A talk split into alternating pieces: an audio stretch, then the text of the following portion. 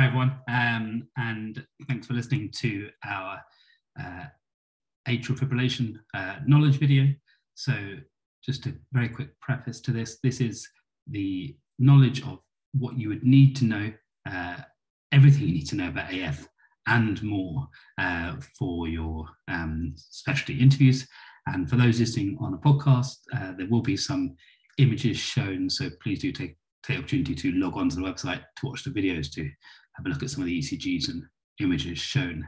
Um, we have obviously purposely made these uh, podcasts and videos more detailed than than you absolutely need for the interviews, but we'll be peppering it with uh, five out of five, five out of five tips uh, that will get you those top top marks in interviews. Um, so I'm Barrett Cayley, and this is my colleague. Hi, I'm Rahul. And uh, let's get started. Okay. Thanks, Balric. Uh, so the first thing we'll talk about, just to set the scene, is the definition of atrial fibrillation, which is uncoordinated and ineffective atrial contraction. Uh, it's diagnosed on either a single 12 lead ECG or on a single lead ECG trace showing atrial fibrillation for at least 30 seconds. Now, what are those ECG characteristics? There's, there's two elements specifically, uh, an irregularly irregular RR interval, and also the absence of distinguishable repeating P waves. So that's the definition and diagnosis of atrial fibrillation. Uh, moving on now to the epidemiology and risk factors of atrial fibrillation. There is a global adult prevalence of around 2 to 4%. Um, Risk factors for atrial fibrillation include increased age, um, sex, so male ethnic, uh, uh, sex, gender is more associated. Uh, ethnicity, it's typically more seen in Caucasians. Genetics, and they are your non-modifiable risk factors. And then mo modifiable risk factors uh, include certain comorbidities, including hypertension, heart failure, valvular disease, pulmonary disease, including COPD and being a smoker, obstructive sleep apnea, alcohol. And these reversible risk factors are very relevant as part of the holistic management um, is looking to optimize these conditions in people with atrial fibrillation. Moving on from the epidemiology and risk factors, the next thing we will talk about is the classification of atrial fibrillation. And this is based essentially on the length of time someone's in atrial fibrillation and their ability to get back into sinus rhythm. So the first subtype is uh, defined as paroxysmal atrial fibrillation. And this is atrial fibrillation that terminates spontaneously or with intervention within seven days of onset. Persistent atrial fibrillation is atrial fibrillation that terminates spontaneously or with intervention beyond seven days of onset and a kind of further subclassification of persistent is long-standing persistence, which uh, is essentially atrial fibrillation lasting greater than 12 months when deciding to adapt a strategy of rhythm control, so trying to get someone back into sinus rhythm. And finally, uh, permanent atrial fibrillation, which is essentially an acceptance of atrial fibrillation as a therapeutic attitude by the physician and the patient. Now, we will later talk in more detail about the clinical presentation of atrial fibrillation, but a, couple of points to mention before that relating to prognosis. Asymptomatic individuals generally have less favorable outcomes, and paroxysmal atrial fibrillation tends to have more symptoms. And thinking about prognosis, the significance of atrial fibrillation uh, for patients really is principally an increased risk of stroke so 20 to 30% of patients with ischemic stroke have atrial fibrillation. It is also associated with a reduced quality of life and an increased risk of death, around 1.5 to 3 point times higher increased risk of death compared to those without atrial fibrillation. Now, before going on to discuss the investigations of management, one point to mention is that when thinking about atrial fibrillation, the ESC suggests describing it using the four S's. And this is quite a nice uh, framework because it helps us to essentially not miss things when, when we look to manage a patient with AF. Uh, uh, and those four S's are the first one is stroke risk, the second one is uh, symptom severity, and this can be assessed through questionnaires such as the European Heart and Rhythm Association symptom score. The third S is severity of AF burden, and this is based essentially on rhythm monitoring through devices such as a Holter monitor. And the last S is substrate severity. So uh, either on echo or other imaging findings uh, that um, look at how high a risk uh, a, a, patient is for atrial fibrillation. And we'll consider these four S's as we talk uh, further about the topic. Um, uh, so before moving on, Balric, anything to, to add to that? Um, no, I think that's, a, that's really co- comprehensive. I think the important takeovers for AF when you're either diagnosing AF or managing a patient with AF is by classifying it in words with words that cardiologists and your, the consultants sitting across the interview from you uh, understand and appreciate. So, as you said, paroxysmal comes and goes. Persistent is the word you use if someone's had it for a long period of time, but less than a year, and long-standing persistent if they've had it for more than a year. But persistent, what that really means to lots of electrophysiologists is that we are still considering a rhythm control strategy in this patient. Uh, and then permanent means we're only really adopting or looking to go for a rate control strategy in this patient. So those important buzzwords and really uh, will really guide what, what you're thinking about the patient's uh, management in this. Um, and I think the one of the most important things uh, for, uh, for, for AF, and we're going to talk about it over and over again, is that this is a very very common condition.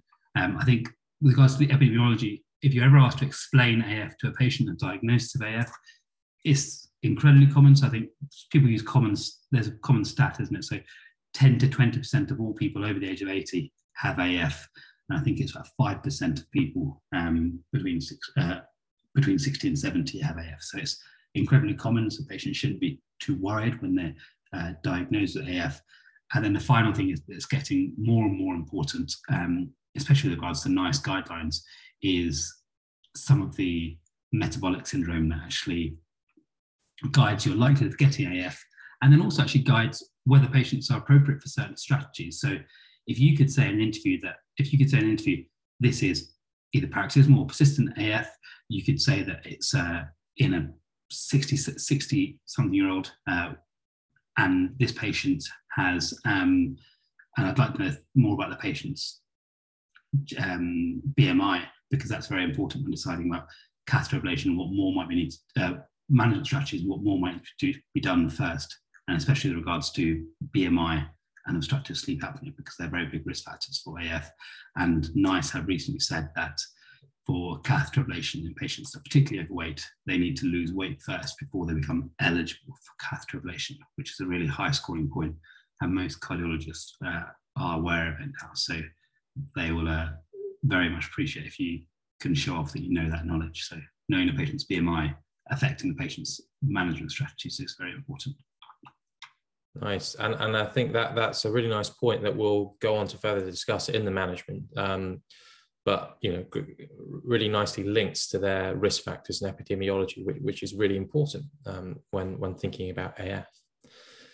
Uh, so next we'll talk about investigating and working up atrial fibrillation. Um, and of all things, uh, they start with a history.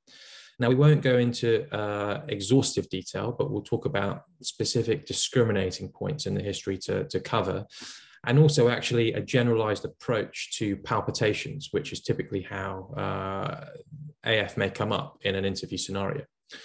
So palpitations in itself is an unpleasant awareness of one's heartbeats. Um, and when approaching it, um, many things you can often link back using the Socrates framework. Um, and not all aspects may apply.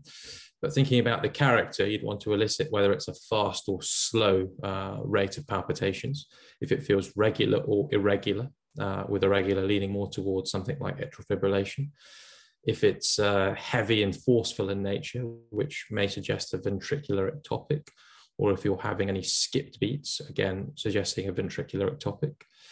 Uh, then you think about the onset of symptoms, and if it's very rapid onset, uh, that may suggest something like a, an SVT, or a slower onset may suggest something more along the lines of a sinus tachycardia. Um, the frequency of a patient's symptoms is also important, uh, and this guides uh, later tests on how you try and capture the rhythm. Um, and then thinking about exacerbating and relieving factors. So, for example, if uh, they if the patient performs vagal maneuvers such as bearing down and that terminates palpitations, it might be suggestive of an SVT. Uh, if it's if they find things like alcohol and caffeine are exacerbating symptoms, that may suggest it's a sinus or, or an extra systole or atrial fibrillation.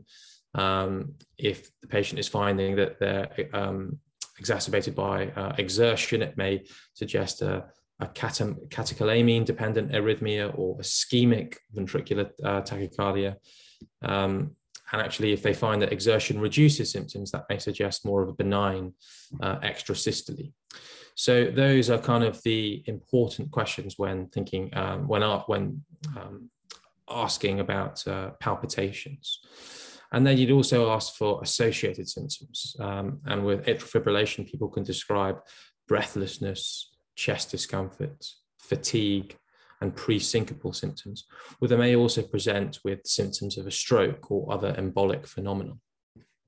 Um, in the history, it's also important to think about a patient's past medical history, um, as many diseases may predispose someone to atrial fibrillation. So, for example, uh, are they hyperthyroid? Uh, also, the social history is important. So, do they uh, alcohol, caffeine, and recreational drugs are particularly relevant um, risk factors that, that may increase someone's symptoms.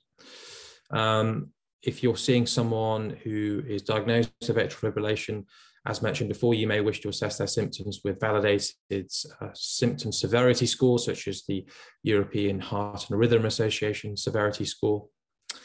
And then an important point, as we discussed of the four S's, is think about their stroke risk. Uh, so the CHADS-VASc score is a, a, risk assessment for stroke. Uh, you also need to think about their bleeding risk too. So NICE have actually recommended the ORBIT score over the HAS-BLED score, uh, suggesting it has higher accuracy. Um, so that would be important in your history.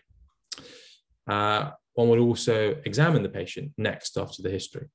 And this would be uh, specifically more of a focused cardiorespiratory examination, uh, looking uh, in addition for complications from the atrial fibrillation, such as decompensated heart failure, but also considering uh, multi-system causes of the atrial fibrillation, uh, such as examining for thyroid status. So I'll stop there uh, for history and examination. Anything to add, Balric, before we move on to further tests? Um, no, actually, not not much to add. Um, I think the just put it into context. I think the AF or palpitations history, you won't get that long. So you really want to draw out just the key points. Uh, and uh, Rahul's mentioned uh, many of them, but just draw that again. So I think it's the uh, frequency and nature of the arrhythmia, um, because that tells you a bit about the likely pathology, i.e. sudden onset. Sudden onset and sudden offset is a key discriminatory question between a good candidate and a very good candidate. Um, and also then thinking about um, whether it's, you know, sometimes we ask patients to tap it out. Is it regular or irregularly irregular? And that's something especially the older school consultants really like. Um, and then in the history, I would just, you know, move quickly and swiftly on any, I'd ask, you might want to say in the interview, I'd ask for symptoms of heart failure and ask about their exercise tolerance and get an idea for their general day-to-day life.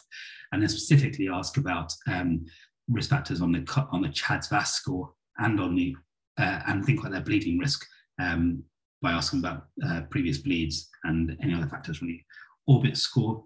And then also talk, think about any reversible risk factors, so specifically about reversible risk factors, so the presence of uh, obesity and OSA. Uh, and then finally, you just talk about the, the triggers that were all mentioned um, in your both your history and your examination, so thyroid and uh, things like that. But yeah, you won't get too long in your in your history to go through these things. Uh, so really, really whiz through the absolute pearls. Um, and with AF, you cannot forget, as Rahul said, stroke risk and bleeding risk. It's you you be a a poor candidate for not mentioning you assessed them in history. Yeah. So yeah, that, I agree. That that's a must. And uh, trying to just mention that you're thinking about uh, modifiable risk factors, I think, is a, a real kind of discriminating point, yeah. showing that you're thinking slightly more in depth about uh, holistically managing the atrial fibrillation. Yeah, and actually, that's something I think most patient, most candidates do tend to forget, and mm. people are incredibly hot on it right now. It's incredibly popular thinking about uh, modifiable risk factors, at least knowing that you have to think about them. Yeah, I agree. Okay. Uh, so then moving on to diagnosis. So as we mentioned, um, it is typically diagnosed on a 12 lead ECG. Um, however, if you suspect paroxysmal atrial fibrillation, i.e. it's not present at the time um, of assessing the patient, you use a device to try and capture uh, the atrial fibrillation, and that's really guided by the symptom frequency. So this can uh, range from uh, performing a Holter monitor, which is typically a three-lead monitor, um, going from one day up to seven days. Uh, one can then um, escalate that to something like an implantable loop recorder, uh, which can stay in for as long as the battery lasts. Um, they can, uh, in this day and age, there are also uh, newer technologies such as wearable devices, such as an Apple Watch, typically a one lead ECG, or uh, the Kardia Mobile um, app, which is a kind of more newer uh, addition and a newer technology. Um, and so, really, the emphasis is on when is the uh, how often how frequent are the patient's symptoms and then matching the appropriate uh, device to capture the symptoms related to that one would also perform blood tests to look for uh, potential uh, stresses or causes of the atrial fibrillation. Uh, and this would include a panel of a full blood count, looking for uh, things like anemia, kidney function, um, uh, electrolytes, including calcium and magnesium, and also thyroid function testing. Following on from that, you want to perform a transthoracic echo, really to assess the substrate of AF, thinking about those four S's. And in particular, you'd be looking at the left atrium and, and specific uh, predictors of uh, atrial fibrillation um, burden and also stroke risk include left atrial dilatation, uh, spontaneous contrast seen on the left atrium, suggesting of uh, low flow, uh, low flow state, uh, reduced left atrial strain, uh, low peak velocity on a Doppler flow uh, in the left atrium. Um, moving away from the left atrium, it'd also be important to assess the left ventricle and also any other potential uh, cardiac uh, pathologies such as valvular diseases, um, which may be um, uh, contributing to causing the atrial fibrillation. They are the basic uh, uh, investigations that one uh, would do. Uh, and then there are also specific investigations uh, to consider. So we talked about ambulatory ECG monitoring uh, to, to diagnose paroxysmal AF, but it can also be used in other contexts. So um, in established atrial fibrillation, it can be used to assess the adequacy of rate control if that is the strategy of management, which we'll talk about a little bit later. Um, and it will also it can also be used uh, to relate symptoms people experience uh, to runs of fast AF to help determine actually if they're related because people may be um, reporting symptoms that aren't related to atrial fibrillation. Uh, a further specific test uh, that may be indicated is a, is a transesophageal echo. Um, and that can be done to further evaluate valves, but also uh, in the context of a rhythm control strategy, it can be used to look for a left atrial uh, uh, appendage thrombus. Um, and finally, um, when clinically indicated, it may be uh, necessary to uh, perform investigations of the coronary arteries, uh, with ischemic heart disease a, a, particularly important risk factor for atrial fibrillation. Um, Baurick, any anything further to add in terms of investigations for AF? Um, no, I really like your point on the frequency of their symptoms guiding the choice of your uh, your arrhythmia monitoring. If someone's having, uh, we were talking about this earlier, so if someone's having symptoms once every fortnight or so, fairly low yield to do a 24-hour Holter. And if your 24-hour Holter is negative and the patient didn't get his symptoms in the 24 hours, it's just a bit of a waste of time, to be honest. It doesn't tell you too much. Um, so you really have to think about matching your arrhythmia monitoring to the frequency of their symptoms. I think that's one key thing. Um, and with, an, with, that, with that knowledge, um, I think you you can obviously talk to, I think with that knowledge and the fact that some of the newer devices, so the Kardia app um, and the Apple Watch coming to the fore, I think that's very useful for those patients that can use them, which more and more is most of our patients. Um, and just in case people don't know, because sometimes people don't appreciate it, I thought I just I've just made a slide or two on what these things are. So the first slide here, uh, can you see that screen okay? Yep. Um, so I thought we just we were talking about investigation of 12 lead ECG. So on a 12 lead ECG, this is I think we can appreciate irregularly irregular R R interval, um, and this is something you could quite happily and quite easily get in an interview. Um, and there's no, whilst you might see a bit of a baseline here, there's no definitive uh, P wave activity. So you could look at V1, which was quite a good place to look uh, P waves. And you, know, you can't, there are some notches here, but you can't say definitively that there's a clear, clearly defined regular PR interval. And the fact that it's irregular means that the other options would be complete heart block, which is not because it's irregular QRS complexes, or it could be Mobitz type 1, which it clearly isn't because you don't have that pattern of it elongating in a drop beat. Uh, so this is by definition AF. Uh, and there aren't many things in an interview that if you get wrong, you're scuppered, but uh, without wanting to sound too drastic, you don't get the AF diagnosis of an ECG, it can be very difficult to rescue that clinical station. So do, do, do um, practice your ECG interpretation. And this they won't show you, but just for interest's sake. So a transthoracic echo doesn't really give you good images of the left atrial appendage, which is where over 95% of the clots form um, in AF. So when we say we don't think a patient's been fully anticoagulated, therefore we need to rule out a, thrombus before we cardiovert them, this is what you do. You do a transthoracic echo, a transesophageal echo, which gives you a really nice picture of the left atrium, which is this. And this is the left atrium, uh, left atrial appendage, which is an outpouching. And this is where clots form.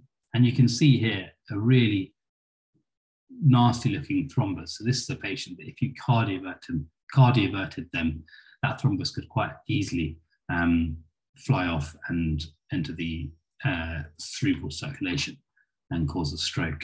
And this here is a similar larger atrium, so more dilated. And you can hear here you can see uh, SEC means spontaneous echo contrast. And what that means is that it's just generally very slow flow. And if you think back to Virchow's triad, slow flow is one of the things that causes clots. Um, and so this is pre-clot formation, but it's very suspicious for uh, there being a thrombus in here. So definitely mean you'd have to look at this thrombus in further detail on your uh, TOE to make sure there's definitely no clot before you cardioverted them. So, and as an aside, um, this appendage, uh, if we think this is where the majority of over 95% of clots can form, I think we'll all go on to speak later, speak on late, speak later about how we can close off this appendage as one option for stroke control uh, in AF. Now, these images are definitely not what you need to know for your uh, interview, but uh, I think it, I think it is just uh, quite nice to know what you're what you're talking about as a cardiologist when you say, "Oh, we need to do a TOE to rule out a thrombus." That's what you're trying to rule out. Um, but no, I got everything else to say. Thanks, Barry. Um, okay, so next we'll talk about the management of atrial fibrillation. Um, so typically, um, as uh, as if you've certainly seen our previous videos, we typically split management into conservative, medical, and, and surgical or interventional approaches. But with atrial fibrillation, uh, I think it's best if it's split up into management of stroke risk and also management of arrhythmia, uh, which itself can have a rate or rhythm control strategy. Um, and you can even then subdivide that into conservative medical and interventional approaches. Um, and the key overriding principles are ensuring that the treatment is patient centered, holistic, and typically delivered using an effective multidisciplinary team. Um, so we'll talk about conservative management just generally uh, first. Um, so the first thing is patient education, um, ensuring uh, the patient is engaged in their condition, uh, arguably uh, is the most important thing. Um, and as we've mentioned earlier, management of those modifiable AF risk factors. Uh, and that's really key uh, to reducing the re um, risk of AF reoccurrence. So weight loss and treating obstructive sleep apnea is really important. Avoiding excess alcohol. On the topic of caffeine, so there's a bit of a misnomer here. So it's unlikely that caffeine actually causes a greater AF burden, but it can typically worsen symptoms of atrial fibrillation. Uh, with regards to exercise, so advising uh, moderate exercise in patients, especially if uh, weight loss is required. But to note actually that high intensity and endurance sports are associated with an increased risk of atrial fibrillation. So if you're managing an athlete, uh, for example, uh, that would be relevant here. Uh, hypertension is a very uh, commonly seen risk factor. And uh, there's actually a 1.7 times risk of, um, of uh, developing atrial fibrillation in a hypertensive patient compared to a normotensive patient. So it's a significant risk factor. And the ESC actually suggests that uh, AF could be considered uh, end organ damage from hypertension and, and actually advise a more uh, stricter target of 130 over 80 um, for, for patients with hypertension and AF. Um, it's also important to manage other comorbidities, so not just hypertension, but things like diabetes, cholesterol. So that's your kind of more conservative uh, management aspects of atrial fibrillation. And then when thinking about the more medical and interventional approaches, as we mentioned, uh, there's a focus on stroke prevention and um, arrhythmia management.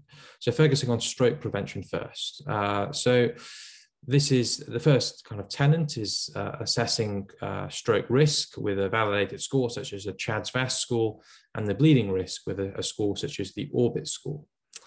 Now, uh, if um, um, uh, follow, following that, uh, the, the recommendation is anticoagulation should be uh, indicated um, uh, if uh, the CHADS-VASc score is one or more, which is a, a non-sex based, so a score of one in a male or, or two in a female, um, and there isn't a significant bleeding risk.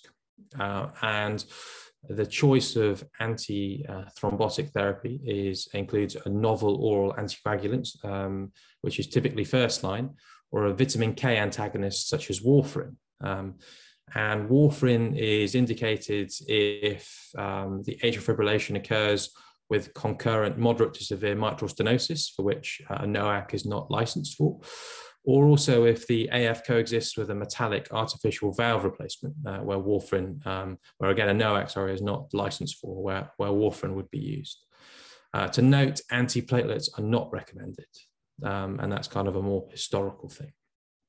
Um, now, uh, one important point when assessing the bleeding risk uh, is uh, a history of falls is not a great independent risk factor uh, for um, for sustaining an intracranial hemorrhage uh, when on warfarin or a NOAC. And there's a concern that um, often patients are inappropriately stopped uh, having a NOAC or, um, or, or, warfarin uh, based on a history of falls. Um, and there's a lot of evidence for this. Um, and there's one famous modeling study that had actually shown that uh, a patient on warfarin would have to fall 295 times annually for the risk of a subdural hemorrhage to outweigh the beneficial uh, thrombosis reduction of warfarin in AF. But of course, these things always have to be uh, uh, judged on a, on a case-by-case basis. Um, and if there is a significant bleeding risk, it's important to treat any modifiable bleeding risk factors and then follow up the patients. Um, and really the point I'm making here is that um, there is a worry that we're undertreating a lot of patients uh, who should be receiving um, anticoagulation therapy. And it's really important to, to avoid that by really trying to optimize their bleeding risk. Um, so that's a point on um, anticoagulation therapy for stroke risk. Um, now, before I move on to uh, kind of more surgical approaches for stroke risk, anything to, to add there, uh, Balric, about anticoagulation therapy practically? Oh, I can't. Barak, I think you were. Uh, to, be honest, uh, I think you covered it covered it very well there. Uh, I think DOACs are now, as you said, DOACs are now licensed as first line, um, unless there's another indication that they need to be on warfarin, is the take home. And yeah, yeah, as you said, bleeding risk. But no, I think you've uh, covered it all. Fantastic. Okay, uh, so uh, as we mentioned earlier, uh, a surgical option uh, is left atrial appendage occlusion devices. Um, and that's indicated in certain circumstances. So, uh, if a patient, for example, is having intrathoracic surgery or cardiac surgery in any case, uh, and they have atrial fibrillation, um, then, then, then potentially it's indicated as an add on. Um, it's also indicated if there's a high bleeding risk, uh, meaning that anti-embolic therapy is advised is advised against, but also if there's recurrent emboli despite optimization of oral anticoagulation therapy. And there are a variety of devices that, uh, that are, are, used for left atrial um, appendage occlusion. Only the Watchman device has been compared to warfarin in randomized control trials. Um, and specifically, it's been shown to be non inferior to warfarin for stroke prevention in AF with a moderate stroke risk. But studies are needed when comparing NOACs um, to left atrial appendage occlusion devices. Um, I think I'll, I'll just uh, I'll just chime in here. So, hmm. left atrial appendage occlusion devices are actually a bit of my uh, pet topic for my research at the moment. So, I think for the purpose of your interview, um, you are we definitely won't be expected to know much about left atrial appendage occlusion devices, but a five out of five candidate will try and put in somewhere that they are going to be assessing bleeding risk. And that's very important because if bleeding risk is very high, such that they cannot take anticoagulation, there are other options out there, such as left atrial appendage occlusion devices. In your interview, you probably won't get too much time to go on much further than that. It's, it, it's important and useful to know uh, the patient's uh, Rahul was talking about. And I think that's your key to know that the two the two main times that you give you uh, put in left atrial appendage occlusion devices, which can be done at the same time as an AF ablation, are if they have too high a bleeding risk or they're carrying on having strokes uh, or arterial clots despite good DOAC or warfarin adherence. Um, the surgical the surgical occlusion device is actually completely different kettle of fish, and I wouldn't get bogged down um, with them. But the yeah, those are the two those, those are two cohorts of patients that are appropriate for these, and actually for interest sake, actually in a because what what it means is once you have these occlusion devices, um, you needn't take lifelong anticoagulation because they've essentially occluded the left atrial appendage, which is where all the clots or the vast majority of clots come from in patients with AF. So uh, in in Europe and UK, in the UK, we only really do it for patients with high bleeding risk, and that's the only way it's uh, commissioned. But uh, in America, for patients who simply choose not to take long-term anticoagulation, they do actually say, "I'll have the AF ablation and the AF and the occlusion device at the same time," and thereby obligate, uh, get rid of the need to take long-term anticoagulation, um, which hasn't made its way uh, across the pond. You know, so I wouldn't be talking about that in your, in your interview. It's more just for uh, for your interest's sake. Um, mm. But yeah, I think your interview probably only to get that get on to saying that you know about these things, and that's already a five out of five points, I think. Okay, excellent. Um, okay, so so we've talked about stroke prevention, uh, including medical and uh, interventional approaches. Um, Next, we'll, we'll talk about uh, uh, managing symptoms and specifically the arrhythmic side of atrial fibrillation. Um, and this can be subdivided into rate and rhythm control strategies. Um, and the management of this will also vary based on whether this is uh, an acute or chronic situation, which we'll discuss. Uh, so we'll first talk about rate control. Um, and the principle here is essentially leaving a person in atrial fibrillation, but targeting an acceptable heart rate. And generally, that target heart rate is less than 110 beats per minute to essentially uh, avoid a tachycardia induced cardiomyopathy. Um, and actually, studies have been shown comparing a kind of more tighter rate of less than 80 to less than 110, and there hasn't been any significant differences. Um, in, in, in, outcomes, including hospitalizations and mortalities. So that more permissive, less than 110, um, uh, is, is acceptable. Um, there might be times where you aim for a, a, lower heart rate. So, for example, when the patient is still symptomatic at 110 beats per minute, or they have developed a, a tachycardia-induced cardiomyopathy, or they have a device such as a CRT. Um, now, the choice of drugs to rate control an individual include a beta blocker, a non-dihydropyridine calcium channel blocker such as verapamil, diltiazem, uh, digoxin, um, and to note that that is less effective in patients with an increased sympathetic drive. Um, and also amiodarone, um, which generally is avoided in the longer term due to risks of side effects. Uh, so when approaching uh, a patient that uh, you decide to acutely rate control, um, just to quickly touch on the algorithm which uh, one would need to know for their interview. If they're unstable, so specifically for four factors, if there's evidence of shock, syncope, ischemia, or heart failure, failure one would DC cardiovert them.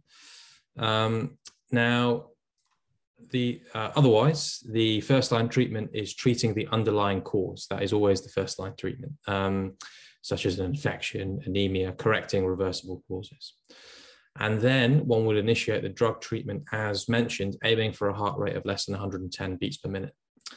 And a couple of just practical points to mention. So if they have uh, no evidence of heart failure or no uh, significant comorbidities, a beta blocker or a central acting calcium channel blocker are typically first line um, and are preferred over other agents such as digoxin because typically they're faster to act and they're also better in sympathetic drive states where a patient is unwell. Um, now, if they have heart failure with a reduced ejection fraction, uh, ejection fraction, sorry, uh, centrally acting calcium channel blockers are typically avoided uh, based on their uh, more potent negative inotropic effects. In decompensated heart failure, this is where uh, digoxin uh, becomes more practically useful because it has a, a positive inotropic effect. Um, in severe asthma or a history of bronchospasm, this is where you may wish to avoid beta blockers. And the special scenario of pre-excitation AF, where there's essentially AF with an accessory pathway, DC cardioversion is always the first line treatment. Um, now, second line treatments, if the heart rate is not controlled, uh, despite your first line treatments, you can then combine uh, the, your initial drug with the other drug. So if you start with a beta blocker, the digoxin, amiodarone, and uh, the ESC also advocate you can combine a beta blocker with a centrally acting calcium channel blocker, but there is a risk of complete heart block in that situation. So that's the, uh, the rate control uh, treatment. Balric, um, anything to add? Um, no, I think that's, that's very comprehensive again. Um, the things I just draw out and just reiterate there are that if you're, if you, I think there's a difference in inpatient management of someone with uh, AF and rapid rapid ventricular response versus general outpatient rhythm control. Um, so the thing you're going to really get asked about rhythm with sorry rate control sorry and with rate with rate control what you're really going to get asked about is likely an inpatient. Uh, and I think that's the key thing. So in my head it would be think about reversible causes and treat those first and foremost. If this is de novo AF, then assess the patient to see whether there's any signs of hypotension or relative uh, or, or cardiac failure. Um, and the first would be the first would be a reason that you'd the first would be and there'd be reasons for considering cardioversion. then the next the next thing you'll talk about the rate control that you've uh, you've discussed. Um, and he, should uh, Raw, is it worthwhile talking now about now about the 48 hours and cardioversion and anticoagulation? Uh, yeah, yeah. Um, well, why don't you carry on that then? Um, so, so I mean, people always get really hung up on this, and it's uh, it's really not too not too difficult. So, if you've got a patient who is you're thinking of cardioverting, um, if you're you're going to cardiovert them very acutely, i.e., now in the next half an hour, if they're very hypotensive and it's all because of their AF. But that's very infrequent. The other patients you, the other cohort patients that you cardiovert for AF as an inpatient fairly acutely are patients who are who have got heart failure, which you think is due to their AF, and they're decompensating, right? They're not going to get much better, and you need you want to ideally just get them out of their AF. Now, the point about this anticoagulation of 48 hours is that if someone has been anticoagulated sufficiently, um, if, if someone has had onset of their AF within the last 48 hours, and you have to be absolutely certain about that, then they haven't theoretically had enough time for thrombus to form. So you could safely cardiovert them without needing to uh, anticoagulate beforehand. But in practice, so you just so you know, most patients um, we would likely as not try and create a space in the cath labs or in theatres and just pop a TOE down first to make sure they haven't got a thrombus in their appendage and then card and then cardiovert them because they're rarely ever that unstable. You need to go straight away. But obviously, if this is an absolute emergency, you can cardio, just cardiovert straight away. But um, that's the rationale behind the 48 hours, uh, the 48 hours point.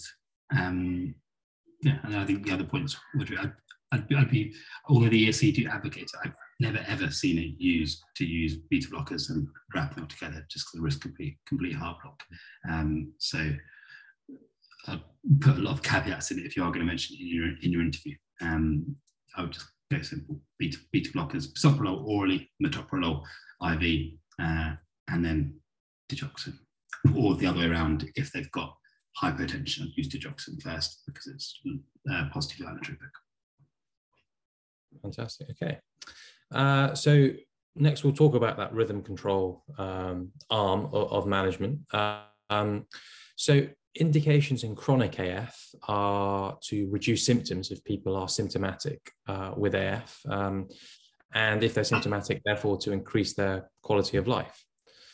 Um, now, in terms of prognosis of, of, rhythm control strategies, there's actually no evidence that restoring sinus rhythm alters long-term outcomes.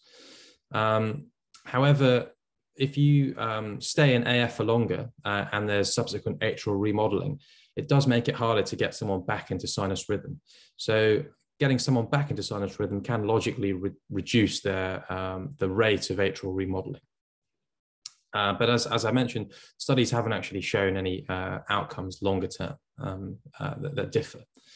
Uh, and factors where you'd favor, favor a rhythm control strategy are uh, essentially a patient of a younger age if they're, if they're symptomatic for uh, atrial fibrillation, if it's their first episode of atrial fibrillation uh, and there's a shorter history, uh, if they're developing a tachycardia-induced cardiomyopathy uh, um, due to uh, an inadequate rate control uh, strategy or, or, difficulty with rate control. Uh, if on their imaging they have a left atrium which is more normal, i.e., there's limited atrial remodeling, and therefore the rhythm control strategy is more likely to work, that would be another indication. Um, and also if AF is precipitated by an acute event, and as Balric mentioned, has occurred within 48 hours. Um, now, the types of rhythm control are essentially electrical cardioversion, i.e. DC cardioversion, or pharmacological cardioversion. So with agents such as uh, flecainide uh, and propafenone, I can never pronounce this right, propafenone um, if there's no structural heart disease, or if there is structural heart disease, amiodarone. Um, and as we touched upon, the main risk, if there's a thrombus typically in the left atrial appendage, uh, there's a risk of stroke. So uh, you can use rhythm control within uh, 48 hours of onset of AF, and you have to be very confident that that's the case. Uh, otherwise, you can do a, a TOE, as, as Balric mentioned, um, or if someone's been anticoagulated for at least three weeks, um, that would be another. Uh, that would be a long enough time where uh, patients should be uh, should have that clot essentially removed by the anticoagulation. Um, and following elective cardioversion, one thing to just be aware of is there is still a risk of thrombus formation because AF can come back. And so the anticoagulation strategy uh, after cardioversion is everyone should have uh, for at least four weeks anticoagulation. And um, the ESC recommend actually if there's um, if patients have a CHADS VAS score of greater than one that's non-sex based, they should have long-term anticoagulation. Uh, so that's some information about the rhythm control um, strategy. Um, Balric, anything to add? Um, no, I think actually your last point about the fact that all patients after cardioversion need some form of anticoagulation for, for four weeks is a, a really nice five out of five point. And it's good to try and put into your answer if you're starting to talk about cardioverting your patients. Um, with regards to flecainide or amiodarone, I think if you uh, propafenone, whilst recommended in ESC guidelines, is rarely used. So flecainide. So just know in your head, if you're going to go for pharmacological cardioversion, it's flecainide if they've got a structurally sound heart, or amiodarone uh, if you're not sure they've got a structurally sound heart. Um, and if you're going to start amiodarone, nice five out of five points is obviously you know it affects the lungs, the thyroid, uh, and liver. So you want to do baseline LFTs, uh, chest X-ray, and thyroid function tests. Um, and that again is just some five out of five points that you want to talk about when you're talking about those those medications. Yeah, that's a really nice point, actually. Um, I agree, Barrett. Okay. Um, so uh, finally, we'll talk about those more surgical or interventional treatments. Um, and, and Balric has touched upon this already. So uh, the first point is about AF catheter ablation of the pulmonary veins. Um, and the indications for this, there, there are a few. Um, so they can they help reduce arrhythmia related symptoms. Um, so they've shown that if a patient is fully asymptomatic, there's no actual long term differences versus medical treatments for endpoints such as stroke or death. Um, but um, uh, compared to uh, this is comparing catheter ablation v medical management. But if they're very symptomatic, um, it, it, has been shown to potentially reduce symptom burden. Uh, it is also indicated when people have concurrent heart failure with reduced ejection fraction. And the CASTLE AF study has shown essentially that uh, a greater time in sinus rhythm is associated with improved quality of life and improvement in LV function. So that's the, where the evidence has come from. Um, ablation can also be indicated when there's a concern about tachycardia-induced cardiomyopathy and ineffective rate control, um, and also in instances of paroxysmal AF, where trials have shown it can reduce the burden of AF compared to an oral rhythm control strategy. Uh, so that's uh, catheter ablation. Um, Before we go on to uh, uh, ablation, one, I just talk about uh, AF ablation. Um, so a few, a few things I think it's important to know, first of all. So AF ablation has a success rate of about 60 to 70%. Uh, and success at the moment is just just so you know it's measured in it's very binary does the af recur or not but actually there's more and more evidence and people are thinking about the trials. Should they look at um, instead of just looking at binary does af ever recur or not? Is actually should it look at the burden? Because af ablation uh, does for the vast majority of patients tend to reduce the burden of AF and the burden of symptoms, uh, as mentioned before. Um, and the if I'm if I'm in an interview and I was to talk starting to talk about catheter ablation for AF, um, I'd want to the things I would be saying in my interview is that I want to be absolutely sure on the symptoms and its correlation to AF and the presence of any heart failure, um, because that's uh, an independent reason to uh, carrying out ablation for AF, um, as per the CASTLE AF study. And then the final five out of five points is to think about uh, whether this is appropriate for this patient is I'd like to understand a bit more about the permanence of the AF, i.e. paroxysmal persistent versus permanent, uh, and the size of their left atrium and their BMI and ability to tolerate GA. Those are kind of like the five out of five points. If you're when in your interview, if you've got an outpatient with AF or you you've got an inpatient with AF and you're going to talk about longer term ablation, this is the those are the five out of five points.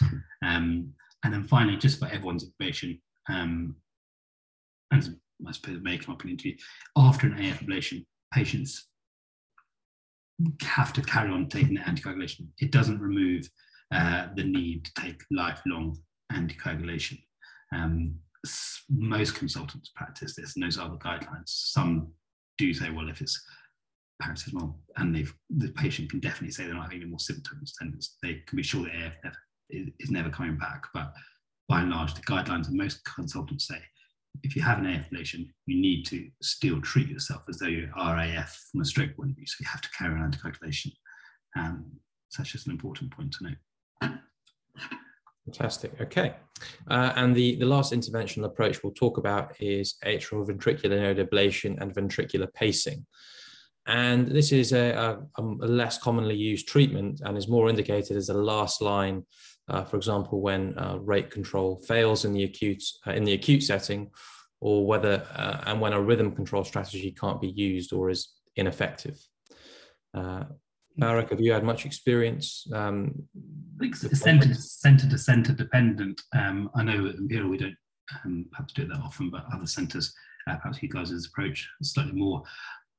You might start getting yourself uh, twisted knots if you're talking about this in your interview, but um, for a specific information, uh, the whole point is if you ablate the AV node and you just ventricularly pace them, then you can basically control the uh, the AV delay. So you can actually restore some of the atrial kick if you're if you're atrially pacing them, uh, especially in those patients that have CRT. Um, you want this in patients with CRT devices, you want to be ventricularly pacing all the time. So 90, aiming for over 99%. And that's very difficult in patients with AF. So to improve the effectiveness of CRTs, uh, those patients are sometimes put forward for AV node ablation uh, so they can just purely rely on their CRT to pace. Yeah, okay. So uh, I think that that concludes our, our knowledge video for atrial fibrillation. And I suppose that the key point to make is that we've perhaps gone above what would be um, needed to know for the interview. Um, so with some kind of more uh, points for interest. And to remember that when you are um, uh, projecting information at the interview, remember that you you, you are aiming for the level of, uh, of an ST4. But uh, hopefully now this video has provided you with a bit more information if, if you're ever kind of uh, asked more specific questions about a topic that you mentioned. Yeah, nice. I think uh, just one point to sign off with um, in AF, when, when you're doing any of your practice scenarios or uh, practice questions, just you cannot forget anticoagulation, uh, both at the start of the case and at the end of the case, regardless of where it's going. Just make sure you've asked yourself the question, have I considered anticoagulation and bleeding risk? Because that's what um, really is the absolute no-no that you can't miss. So that's that's Balric's take home message. Mine is don't forget the modifiable risk factors because that that yes, that's, good that's point. really nice point too. Yeah, yeah, no, that's a that that really gets to the five out of five points. Really good. Um, all right, well, thanks for listening, guys. Uh, oh, actually, can I just very quickly share? Uh, I'm just going to share screen. I promised I would. This is the.